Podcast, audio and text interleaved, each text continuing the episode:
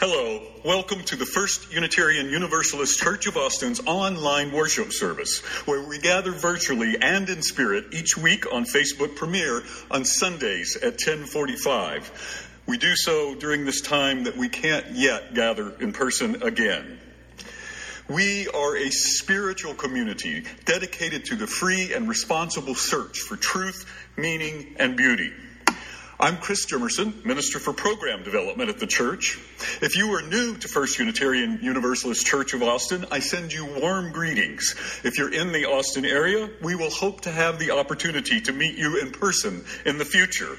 If you're viewing from another area, please feel free to say hello in the Facebook comments and let us know from where you're viewing the service. Unitarian Universalists come from a long tradition of seeing a spark of the divine in every person. Let us connect those divine sparks now, either by posting a greeting to one another on the Facebook comments or simply by sensing and feeling the heartstring connections that bind us together and exist between us. We light this chalice so that its flame may signify the spiritual strands of light that bind our hearts and souls with one another. Even while we must be physically apart, we bask in its warmth together. Good morning. Today's call to worship comes to us from Doctor John Schaar. Doctor Schaar was a scholar and political theorist and activist, a professor emeritus at the University of California in Santa Cruz, and was a recipient of the Guggenheim Fellowship for Social Sciences. He was a significant influence and voice within the free speech movement of the nineteen sixties, which aligned with his personal political values of community, democracy, and political participation. This is from Doctor Schaar's A Place We Are Creating. The future is not the result of choices among alternative paths offered by the present, but a place that is created. Created first in the mind and will, created next in activity. The future is not some place we are going, but one we are creating. The paths are not to be found, but made.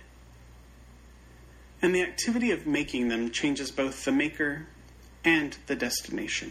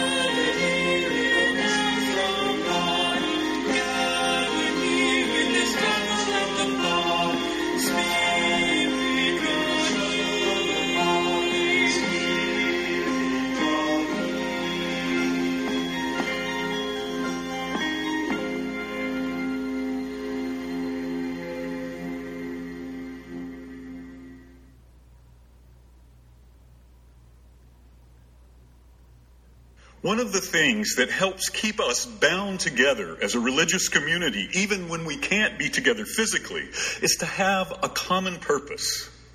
For First Unitarian Universalist Church of Austin, that common purpose is our mission. We put it on the wall in our sanctuary, and we say it together every Sunday. Let's say our mission together now. Together, we nourish souls, transform lives, and do justice to build the beloved community.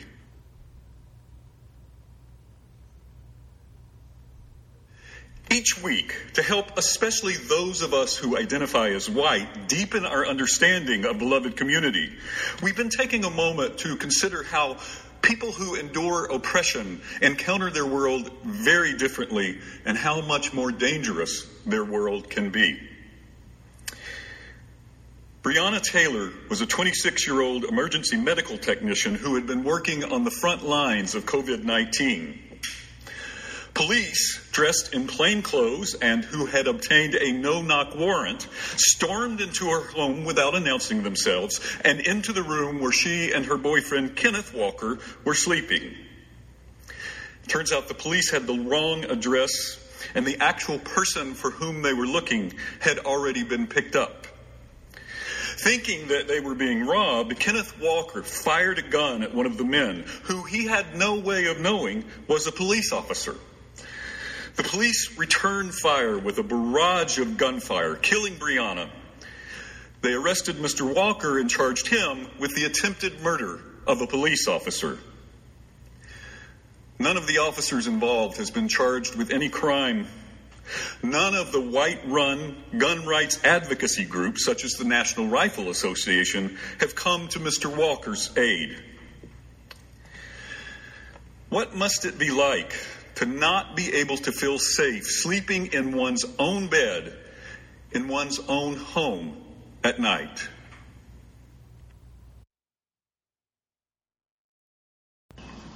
Good morning. Today is one of my favorite Sundays because it's when we get to thank our teachers.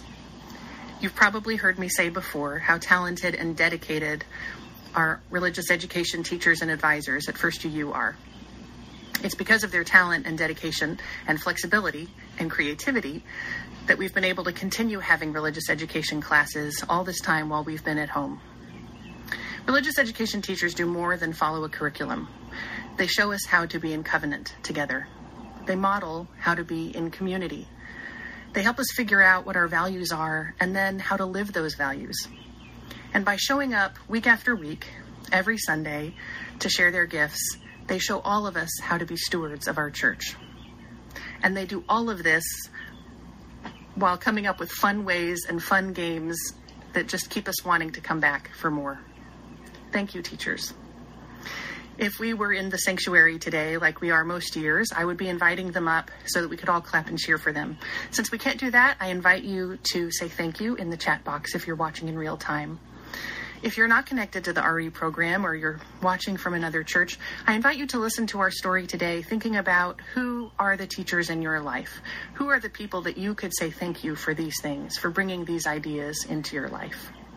Thank you, teachers. Thanks, from The Very Hungry Caterpillar by Eric Carle. Thanks for showing me to be kind to every creature, to care for the trees and sky and oceans, to be curious, gentle, and brave. Thanks for reminding me to wonder about everything, and to dream of a peaceful world. Thanks for encouraging me to be a good friend, to sing my own song, and to always reach for the stars. But most of all, thanks for being you.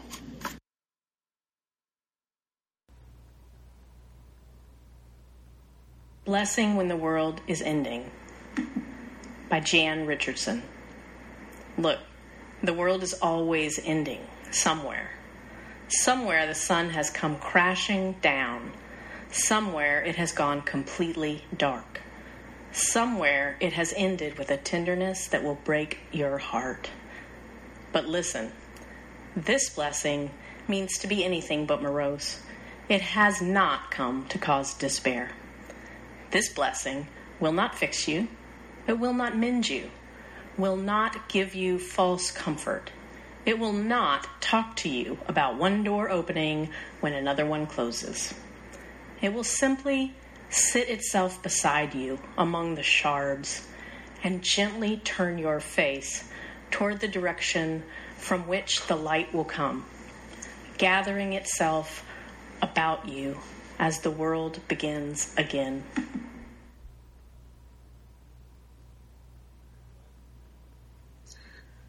I invite you now into a time of centering, a time of breathing deeply in and then out, in and then out.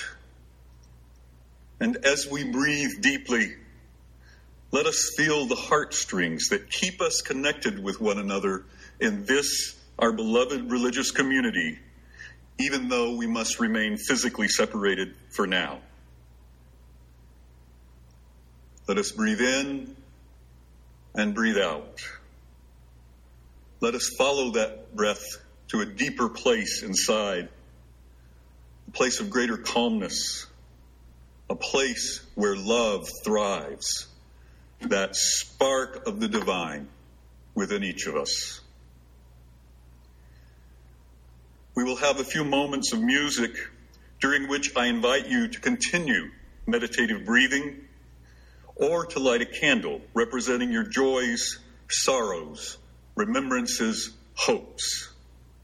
You can also light a virtual candle at gratefulness dot org.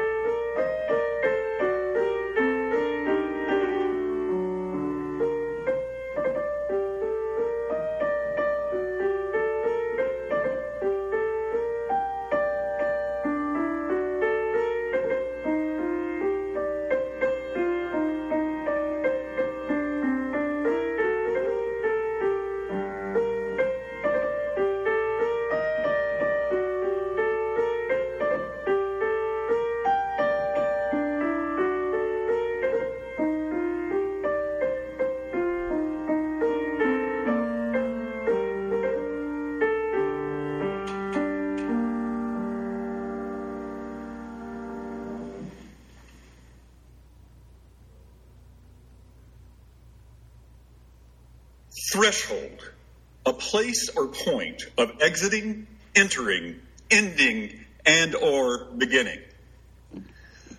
Threshold, the magnitude or intensity that must be exceeded for a certain reaction, phenomenon, result, or condition to occur or be made manifest.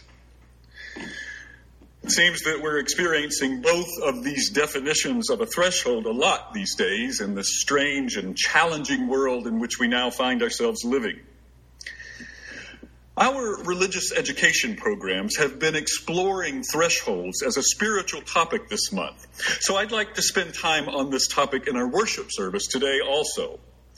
And now to start, I want to share something about thresholds which I learned that may not be of the greatest spiritual significance, but which I found to be a great relief nonetheless. Have you ever gotten up off the couch and walked into another room only to find yourself completely unable to remember why you came into that room to begin with? Well, be comforted. This may not be our short-term memory failing us after all. It turns out science has examined the thresholds in our lives and found that at some point there must have been an evolutionary advantage of us letting go of what was in our head when we crossed a threshold into a new environment. They had folks in one study done with virtual reality pick up an object off of a table, put it in a backpack, and carry it to another table where they would pick up another object and then repeat the process. They were asked each time to recall what the previous object had been. Now, the tables were always the same distance apart. However, sometimes the next table was in the same room, and sometimes the study subjects had to go through a doorway, a threshold, to get to the next table. Well, when asked to recall what the prior object was when the next table was in the same room, the participants could almost always remember correctly. However, when they had crossed through a threshold, they could almost never remember. And this difference between the two conditions in the ability to recall was statistically significant. Now, this still doesn't explain why lately I keep finding myself thinking I need to retrieve something from my office at home, only to find myself in my garage a short time later, staring absent-mindedly and wondering through which threshold I had actually meant to cross. Well, on to a more spiritual note. Many of the world's faith traditions have found the sacred in the concept of crossing a threshold. For instance, in Judaism, people hang a mezuzah, a decorative case containing a parchment with verses from the Torah printed upon it, on their doorway. Among other sacred purposes, the practice serves to remind folks to pause and reflect as they cross through this threshold about what they want to take with them and what they would like to leave behind. This is true both when exiting the home. What values and qualities do I want to bring into my larger world today, as well as when returning to enter the home? What did I pick up in my world today that I don't want to bring into my home and my family life? Given all that we are going through these days, it seems like adopting some sort of similar practice could be very helpful and healthful. The ancient Celtics had a concept of thresholds they called thin places. Thin places are places we experience where the divine and the secular, the sacred and the ordinary, the transcendent and the mundane come closest together for us. The veil between these realities becomes porous, and for an ineffable moment or two, we experience ourselves and our universe in a new and potentially transformative way. We glimpse the true interconnectedness between ourselves and all of creation in a manner that's hard to describe in everyday language. Both theists and non-theists have reported such experiences throughout human history. And studies of such experiences have found that they can elevate our mood, alleviate anxiety and depression, and that they benefit us physiologically. These thin place experiences can happen at locations with religious meaning, such as cathedrals, mosques, and temples. They can also occur, though, through the majesty of nature, such as when we experience the beauty of the mountaintop or the lushness of the deep woods. However, though, thin places can also arise through the more mundane aspects of life. When my spouse Wayne and I still lived in Houston many years ago, I remember an evening when I walked into our kitchen and saw this beautiful reflection of shadow and light coming from the moon shining through window blinds and onto our kitchen counter. I had this sudden experience of ineffable connection, knowing that people around the world might be having similar experiences of this light and shadow reflection from either the moonlight or sunlight. It stopped me in my tracks. I stood motionless for a while, caught up in the beauty of the reflected moonlight and shadow, bound by that sense of interconnection. Our spiritual practices, such as meditation, prayer, and the like, can also sometimes bring us into these thin places. given the challenges we're all facing these days, we might well benefit from seeking, or at least keeping ourselves open to experiencing, these thin place thresholds. My beloveds, we are in the midst of moving through a great threshold, which I think of more as a tunnel with many twists and turns rather than as a doorway or gateway. Each twist and turn itself is a smaller threshold we must cross along the way. As we learn more about the virus, the recommendations for what we should do change, and our lives get altered in so many different ways. Too many folks now face a threshold where they must either cross into an unsafe work environment or lose their job and or unemployment payments. We can't see what we may encounter at the other end of the tunnel, or even how far away that might be. And in the meantime, the regular thresholds of life continue. Babies are born. Non-virus related deaths occur. Barack Obama just addressed graduating high school and college seniors. Online Zoom mar- marriages are happening. And even though we can't yet know what is at the other end of the tunnel, I believe, I believe that we can influence what we may find there. When we start that influence by practicing our values of interconnectedness, forgiveness, and compassion, offering bless- blessings to each other, even as we are still moving through this threshold, we start by envisioning such values made manifest in our communities, our country, our world. And my friends, come November, we Unitarian Universalists, or U Us, we can U U the vote. We can vote in droves. We can advocate for voting by mail. We can register other folks to vote. We can encourage and help other folks to get to, to vote. We can reach the magnitude and intensity required to cross a new threshold. Because if, if enough of us vote, we can elect a government much more attuned to creating the world we dream about. We can cast a vision for the other end of the threshold where we build sustainable communities within which we take care of one another. We take care of our planet. We more justly distribute, distribute income and wealth, where we dismantle systems of racism and other forms of oppression and cast them upon the smoldering remnants of a toxic way of being we have once and for all left behind.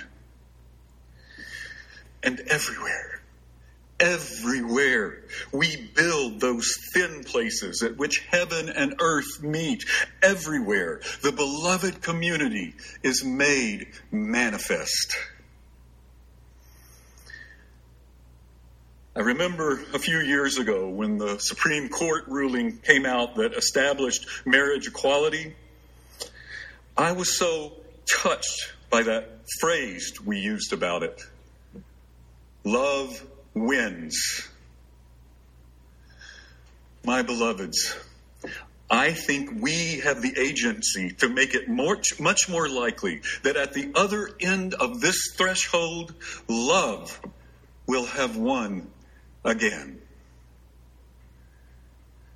Let's say it together and create that vision for the other side of our journey. Love wins again. Love wins again. Love wins again.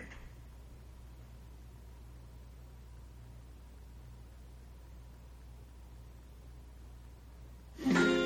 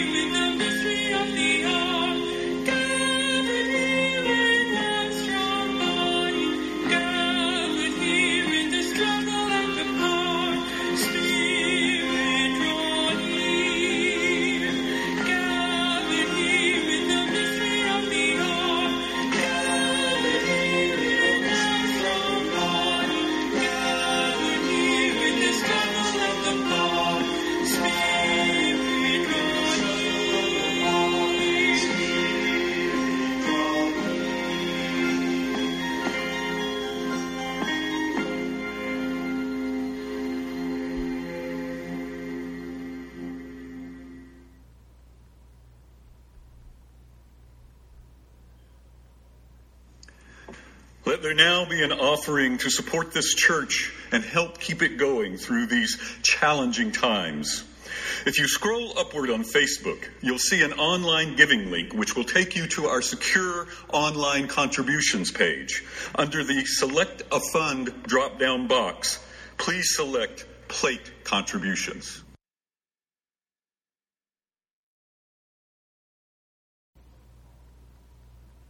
We extinguish this flame, but not the fire of truth, the warmth of community, or the flame of commitment. These we hold in our hearts until we are together again.